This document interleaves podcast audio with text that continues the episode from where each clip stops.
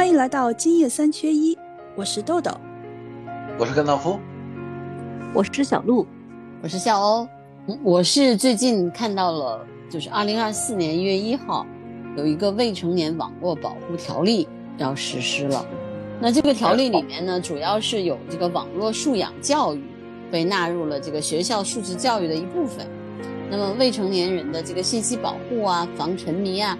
这些社会关心的重点内容也有提及。后疫情时代或者叫什么后网课时代，我觉得每一个家长都跟这个，包括孩子都跟网络有关系了。以前大家都会担心说，哎呀，孩子上网啊，会限制他们上网的时间。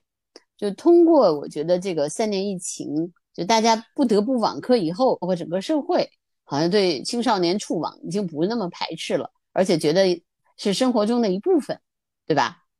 对，嗯，但是就是说，还是有一些呃网站是对青少年的上网时间啊，包括游戏的这个上网时间有限制。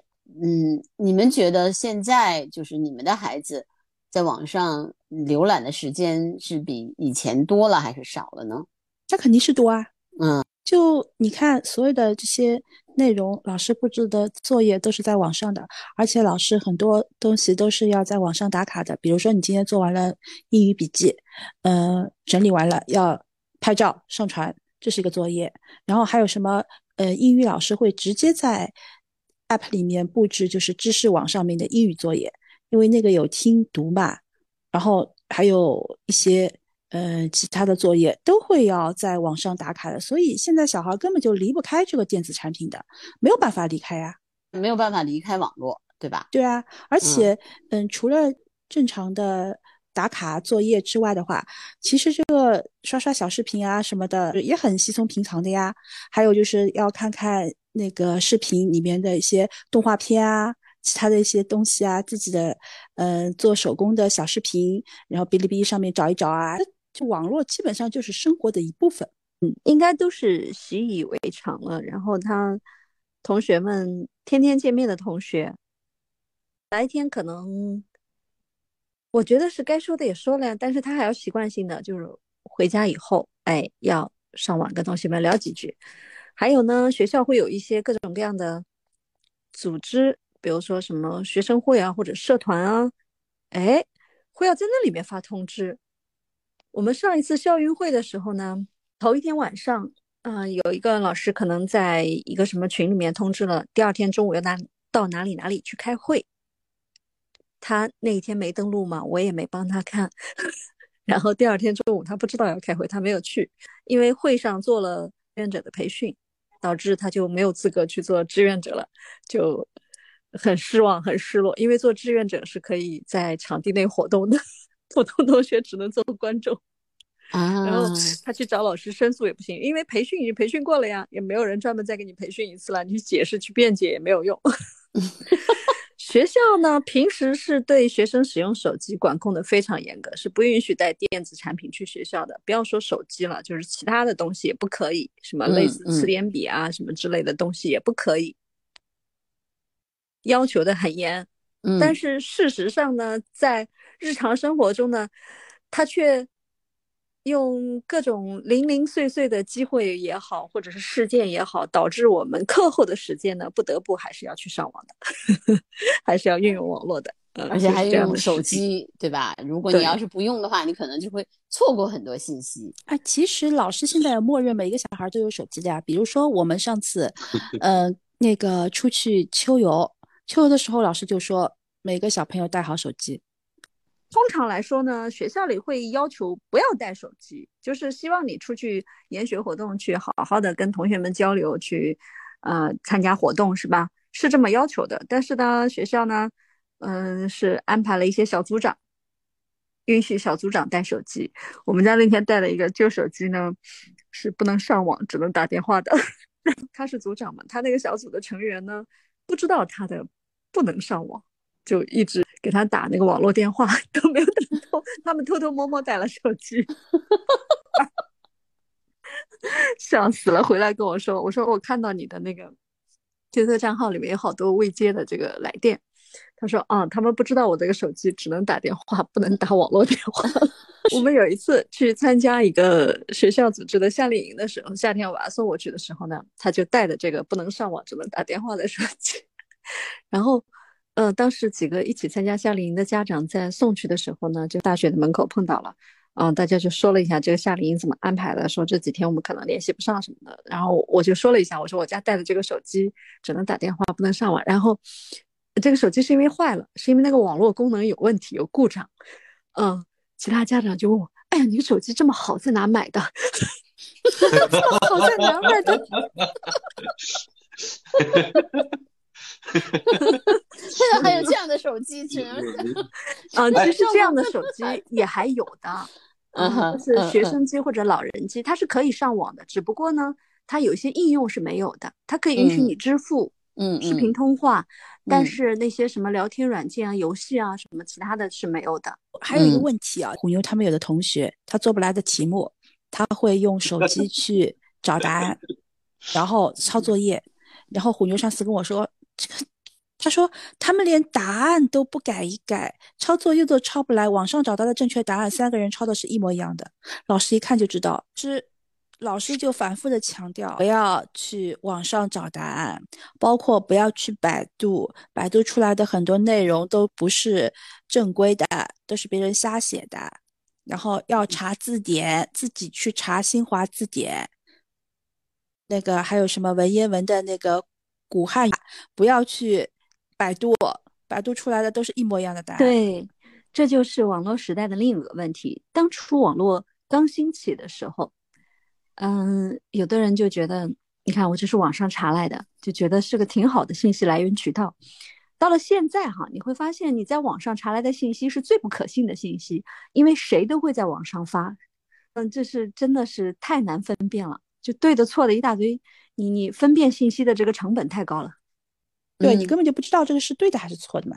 嗯，所以我现在还是希望小孩能正确运用工具书，或者是你比如说像有一些呃比较优秀的出版社，他出版的这个 app，像呃商务印书馆出的 app，或者是英语词典他自己这个词典出版机构出的这个。产品我觉得是可以的，嗯，对，这种权威机构出的这些产品的话，就是你是可以相信的嘛，对吧？对，但是这些产品一般都是付费的，那学生他是不知道的，他觉得在网上搜一个或者什么的，他并不知道，呃，说我我专门去为这个东西去买一个付费的产品，对吧？对，因为现在呢，我们就说的是网络时代嘛，现在就是你在网上查到的不是知识，是信息，学校如何正确的指引导孩子们。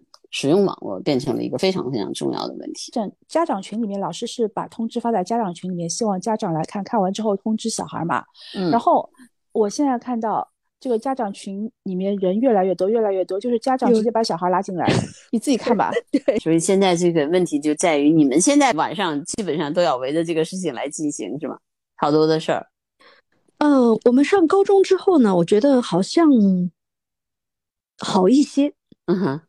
就是周一到周五确实好一些，因为周一到周五他们在学校的时间是比较长的，我们是有晚自习的，九点半放学，所以可能呃该完成的任务在学校都完成了，该现场说的，该当时通知学生们直接当面通知的，应该都是说了的。嗯嗯，但是因为这一段时间比较特别，有一些同学生病请假，所以有的老师就会把这个。呃，有一些资料啊、课件啊发在去，让那些生病没有来的孩子可能去看一下。然后呢，现在主要比较集中的就是到了周末，呃，周六的晚上，很多科目的老师就发信息了。另外一个比较集中的点呢，就比如说接近某一次重要的考试了，老师们就开始发信息了。老师就会很平时的周一到周五，我觉得还好一些，比上小学、初中的时候信息是要少一些，好一些的。嗯嗯，一般没有什么事情，或者呢，班主任会发一下我们班同学今天参加什么活动了，分享点照片。偶尔，非常偶尔，也不像小学、初中时那么多了。哦，那还不错。嗯，我觉得总体而言呢，就是上高中之后会好一些，然后跟学习无关的活动也少了一些，就没有那么多要求你必须打卡上传学习某个视频的，这个比较少，几乎不多了。呃，应该来说，我们高一这一学期目前还没有，嗯，但是以后有没有也不好说。对，哎，甘道夫呢？甘道夫那个小朋友是在他家小学肯定小学是最多的，因为小学需要家长配合的特别多。对我我们嘛，就是专门就有个群，然后老师每天呢事无巨细的布置各种各样的任务。他是在这个群里面发的任务，然后会把这些小朋友做好的东西，呃，直接拍照给传上去。包括有时候背书啊，每周都有背书啊，都需要传那种视频。我觉得就是这个未成年人网络保护条例，它可能还是为了防止孩子们在网络上过度玩游戏啊什么的这些网瘾。但是呢，实际上，我觉得现在就是这个平衡怎么做好，其实挺重要的。你在学校是可以让孩子们不带手机，但是你不能保证他在这个课余的时间，就是说在家里面的时候，他不使用，不发生这个沉迷于网络的这个事儿。你怎么去保证呢？你们都是怎么做的呢？限制小孩打游戏是还是怎么样的？这事我来说，我的观念是我挺挺乐意陪陪着孩子一起玩会儿游戏的干什么的，嗯，但是孩子的母亲就坚决反对。嗯你不行，你坚决不能玩游戏啊！坚决小朋友也不能玩游戏。在他很小很小的时候，就是还上幼儿园的时候，我有时候会带着他玩一些传统的像呃俄罗斯方块啊这种类型的游戏，嗯，然后自从上了小学，他就再也没碰过游戏。但是呢，有一点，家里面有那种小音箱，我们会把一些就是故事啊，或者是说有些稍微带故事性的名著啊，哎，会放一些音频给他听，嗯嗯嗯，我知道那种印象，嗯嗯嗯。会娱乐过程中会让他听书，而且我们说实话，我更愿意让他接触现实，比如说我跟他去下下五子棋你们家是基本上不允许的，对吧？啊，对，不允许嗯嗯嗯他连手机都没有，他现在只有个电话手表。嗯，上次去北京时，还带着呢。高中生很多都打着电话手表的。好，哎，高中生打游戏的这个事儿怎么做呢？嗯，限定时间。啊，限定时间，嗯我我刚刚静音了一分钟，我过去把他设备收回来了。啊哈啊，毫不留情。嗯，那那当然已经超时了。是他的玩游戏的那个设备是吗？对对对嗯，嗯我觉得吧，你还是要给他玩的。对，因为他们这个时代的孩子呢，他其实有的时候是把它当做一种社交工具，他可能会跟他的朋友或者同学，嗯、他们在不见面的时候是线上约了在某个游戏中，它可能嗯像是一种网络交流工具一样。嗯也有可能他他们比如说昨天晚上我们见到了以前的初中同学，几个小孩坐在一起的时候呢，他们拿出各自的装备，坐在一起打游戏。嗯嗯嗯嗯，嗯，这是当他们的一种社交工具吧，你不可能完全禁止让他。完全禁止。即使你通过高压手段，或者是你一开始的时候就不让他碰等等禁止了，他可能也会觉得好像，因为环境在这里，你很难不受影响，他会觉得好像跟大家格格不入。啊，其嗯实小孩子心里是这样的，你越不让他玩，他就越要玩。嗯你给他适当的玩一玩，他又觉得这个东西也没有什么神秘感，就这么回事情。嗯嗯我认识一个小朋友，嗯，他才四年级，他很早就有自己的手机了，功能齐全的新款的非常正常漂亮的智能手机。嗯，他可以在手机上做任何他自己想做的事情，没有限制。呃，我问了那个妈妈，我说为什么那么早就允许他有自己的手机？她说，因为家里有两个孩子，然后就是老大，呃，升学啊、学业啊各种事情操心也比较多，然后老二呢是一个精力特别旺盛的孩子，如果他嗯在家里没有能够吸引他玩的东西的话呢，他会要呃你要不停的陪伴他嗯。啊，你陪伴他在家里做游戏或者陪伴他去户外活动等等，他要占据你所有的这个身心时间，他觉得就是呃没有办法，他说那就给他手机让他自己玩一下，但这个孩子可能因为因为拥有手机比较早，他在手机上呢，他会看自己的视频，他会打游戏，他可能那些什么网络梗他都知道。但是，嗯、我看了一下，有一次我跟他妈妈，包括我们几个人在一起的时候，他妈妈说：“你今天已经用了多少多长时间了，可以还给我了。”他也没有什么挣扎抗拒，说不行，我还要怎么怎么样，他就还了。嗯就好像已经约定俗成了，很习惯、很自然，呃，让你教你就教，嗯，应该嗯没有特别明显的上瘾。他可能接触的比较早，他真正的已经把这个当做生活中一个特别寻常的东西了。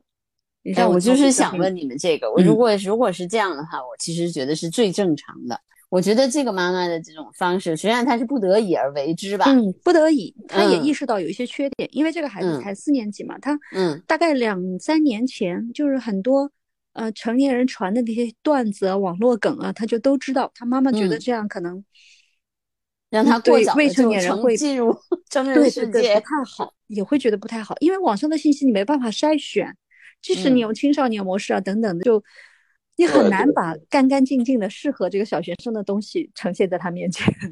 是的，是的，但是我觉得，其实我们现在这种就是网络教育啊，就还是有一点问题的。你要早一点让他看到这个社会的真实的、复杂的双面性，对吧？就是说，任何一个东西都有好有坏，对吧？嗯任何一个东西都有可能是有害的，也可能是有益的，就看你怎么用。就是早一点把这种分辨能力给他们呢，我觉得比就是现在这种方式可能会好一点。嗯但是网络的有一个危害在于什么呢？就是比如说我们社会现实生活中好的坏的你都接触到，对吧？嗯嗯、你都看到了人是什么样的，社会是什么样的，骗子啊什么的都看到。但是在网络上呢，就是有一些事情它特别不受控，就是比如说灰色这个大数据的推送机制，如果这个小朋友嗯不小心碰到了什么，看到了什么，可能就会不停的被推送。嗯哼，它跟现实生嗯活中你看到一点丑恶现象或者遇到什么坏人还不太一样，对吧？嗯对对嗯嗯对吧？嗯啊，这个概率就太大了。另外还有个呢，就网络产生的危害性会被放大，很多未成年人的充值啊、打赏啊，对吧？他在现实嗯生活中这些事情一般是极少发生的，他最多给一些乞丐，给一点点零钱，不得了了。在现实嗯生活中不太容易上这么大的当，被骗这么大金额的诈骗，对吧？未成年人嗯还是比较少的，嗯但是在网上其实特别容易。嗯，对，小孩儿有的时候会这样，就是说他没有节制嘛，对吧？你不知道你教给他的分辨能力到什么程度了，你也不知嗯道他受到的这个伤害会范围有多大。我之前有一次跟你们说过，就是有一些专门诱骗未成年人嗑药的群，嗯对吧？你在现实生活中孩子很难接受到，你即使有一两个坏朋友，他不可能影响那么广泛，不可能对孩子长期的。就是有这么大影响，你看不出来，对不对？嗯你的嗯孩子接触什么人，你多少在现实生活中是有一点感知道的但是在网络上他非常隐蔽，可能孩嗯子在这个群里待了很久，做了一些什么事，听到了一些什么话，你都不知道。嗯，有道理。嗯，所以我是，嗯、觉得是把网络当做一个平常的工具给孩子是不错，但是我觉得还是需要特别的警惕，跟在生活中运用其他工具还不太一样。就真的这个警惕不能放松。嗯嗯，就是也考虑到，其实我们也考虑到，小孩子一个是没有节制，第二个他没有分辨是非的能力，嗯然后他遇到一些现象，他可能都不知道这种是好或者是坏，他会不嗯自觉的去模仿、去学习，嗯这就是过早的接触这种整体的社会面。我给你们讲一个比较极端的案例啊，嗯，嗯就是，呃，小男孩嘛，可能对战争信息比较感兴趣啊。嗯，我家孩子很小的时候，可能在网上搜过什么二战啊、越战啊什么这样的信息，对吧？嗯嗯但是我后来无意间看到这个浏览器推送了一条什么呢？就是什么什么越战女兵，什么，嗯，还有什么的，我知道，我知道一些比较呃，对对，很不良的信息，嗯哼跟跟他要看的信息是没有关系的。嗯，完全没有嗯关系嗯嗯嗯嗯这就是现在这个网络的这些危害嘛，对吧？嗯尤其是大嗯数据它确实会给你推送一些很奇怪的东西。哎，比如说你在网上这个留痕嘛，对吧？你留了痕以后，你比如说你到一个网站，可能你去查一个别的东西，然后他就开始给你推推相关的东西，他以为你对这个东西感兴趣，或者大数据觉得你这个东西感兴趣，其实你只是偶尔浏览一下。对对，这就是甚至你可能是不小心碰开的。嗯，对对对对对，哎，我这个我就想到了，就是这个是互联网现在是这样的，它越来越窄门了。嗯嗯，我不知道，就是这个大数据啊，它其实是关关闭了一些你浏览的窗口。我我我现在挺厌恶的这种推送对的，就是对对对挖空心思的来揣摩你的这种感觉不太好。我其实管的挺松的，他想玩嘛，玩游戏那就玩一玩，然后规定好时间啊，你就玩一个小时啊，那他自己就玩，就差不多时间就提醒他一下。基本上小孩子他在玩游戏的时候，他是不会到其他的平台上去搜啊什么东西的，但他可能有一些就是要关注的地方，就是刷视频，因为视频号推的内容的话，就不是你能够控制的了。就他嗯比如说不小心刷到一个什么东西啊，可能大数据会给他推送一些其他东西。但是微信的话还稍微好一点，因为你能看到你的朋友之前点过一些什么视频啊，你可以看一嗯看他最近在看什么东西。嗯，还有的时候就是我会呃不经意的经过一下，然后看看他在看什么东西。最近他在看怎么解数学题，我觉得这还挺好的。这是你想要的。对，就是这个有利有是每个家长都想要的。我我觉得这我也不是他想要的很想要，就解数学题，我宁可他去找老师跟同学讨论去。嗯，但如果解数学题，我觉得这是一个他所以说态度好像还蛮好的啊。对对对学习嘛，对吧？就他有个学习的感觉。沉迷于研究数学题目吧，他有可能就是看这个题怎么解啊之类的。然后今天还问我斐波那契数列是什么，他说是不是这个这个意思？嗯哎，我觉得哎这挺好的，因为前阵子他期中考试之前，他数学很烂嘛，就怎么七十几分也考出来，他自己就很紧张，让我打考试前那个周末补了一下，期中考试考了九十四分还行。数学嘛，我就跟他说，就多做嘛，你这个熟能生巧的事情嘛。然后他就开始练，哎，这个好像学习啊，最近自己找到了自信，觉得哎，我数学又可以了，所以最近就对数学比较痴迷，就研究这个数学会研究的比较多一点。那天他一边洗澡一边在刷视频，一般他都会看什么动画片啊什么的。后来那天我看到他泡在浴缸里面在看怎么解数学题，哎，我觉得 这个好像真的还行。嗯，对，小孩有的时候会这样的，就是他沉迷一个东西的时候，他就会特别痴迷。对，就这个这个事情我也发是阶。段性的，阶段性的就是有一段时间他就特别喜欢捣鼓这个东西，嗯，还有一段时嗯间他特别喜欢做手工，叫我给他买这种蜡什么，嗯，做这种小手工，还有缝那个小布娃娃。他比较大了嘛，所以可能就是说这个分辨能力啊，大致还是有的吧。特别危险的东西啊，或者是特别不健康的东西，应该是知道的。我想，嗯嗯，包括像豆豆说这个不经意的经过啊，可能在比较小的时候会，现在比较大了，我觉得也应该尊重他。可能有一些他喜欢的东西本身就不是我欣赏的，那我觉得我就不应该看到 哎，你这个很开明啊哈，啊。嗯你这个非常的开明。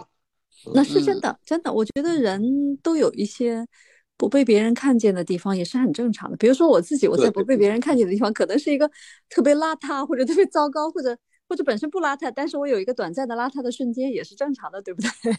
对对。对对对。对，是的，是的，嗯嗯，对我们我们可能都有一个多面性的那个部分，对吧？就是这个不多面性的部分让谁看到是是要有选择的，啊，嗯嗯，也可能人会嗯有一些地方不愿意给任何人看到。是的，是的，是的，啊我觉嗯得像嗯我们这么大的孩子，可以有这样的空间了。嗯就是你看最基本的这个法律法规啊，人的这个健康的三观啊，我觉得他都已经具备了，没有必要这样去，呃，在不经意的去监视他，去窥视他，用不着。嗯，今长大了以后也也有这个问题。你比如说现在很多人我嗯看刷短剧上瘾上头，然后有的人就对就很其实对有些问题是一样的问题，成年人成年人一样。不是青少年才面对的网络问题。对对对对对，而且现在老年人网瘾也很厉害。哦，对，我今天刚看了一嗯篇文章，就是那种欺骗老年人感情的那种 那种。老年人杀猪盘呀，啊对对对对对，嗯嗯我现在有一种想法哈，就是我我不我不是说就是一定去盯着他防着他，但是我会看到，比如说什么样的社会案例啊、案件啊，什么东西是比较危险的，我会发给他告诉他啊。对，嗯我我们聊天的时候，就像聊其他事情，就像看到一条什么新闻一样的，我会分享给他，告诉他哪些可能是危险，哪些可能是不健康的啊。嗯，我觉得疫情之前，大家恨不得就是提到上网就是网瘾啊，就是什么什么，全都是负面的。真的，疫情也解救了网络，让网络有了更多的功能，比如网课，大家不得不接受，很多的家长也就开放了，也就好了一些了，而且整个社会对于网络的承认和开放程度也好了一些。我今天听了你们的这些话，我也觉得挺有收获的。那我也知道现在网络是一个什么样的状态，就是在在这个孩子、学校还有家长之间是一个什么样的状态。嗯，好，那我们今天的播客就到这儿吧，嗯，好，嗯拜拜，下周见。下期见拜。拜嗯拜拜。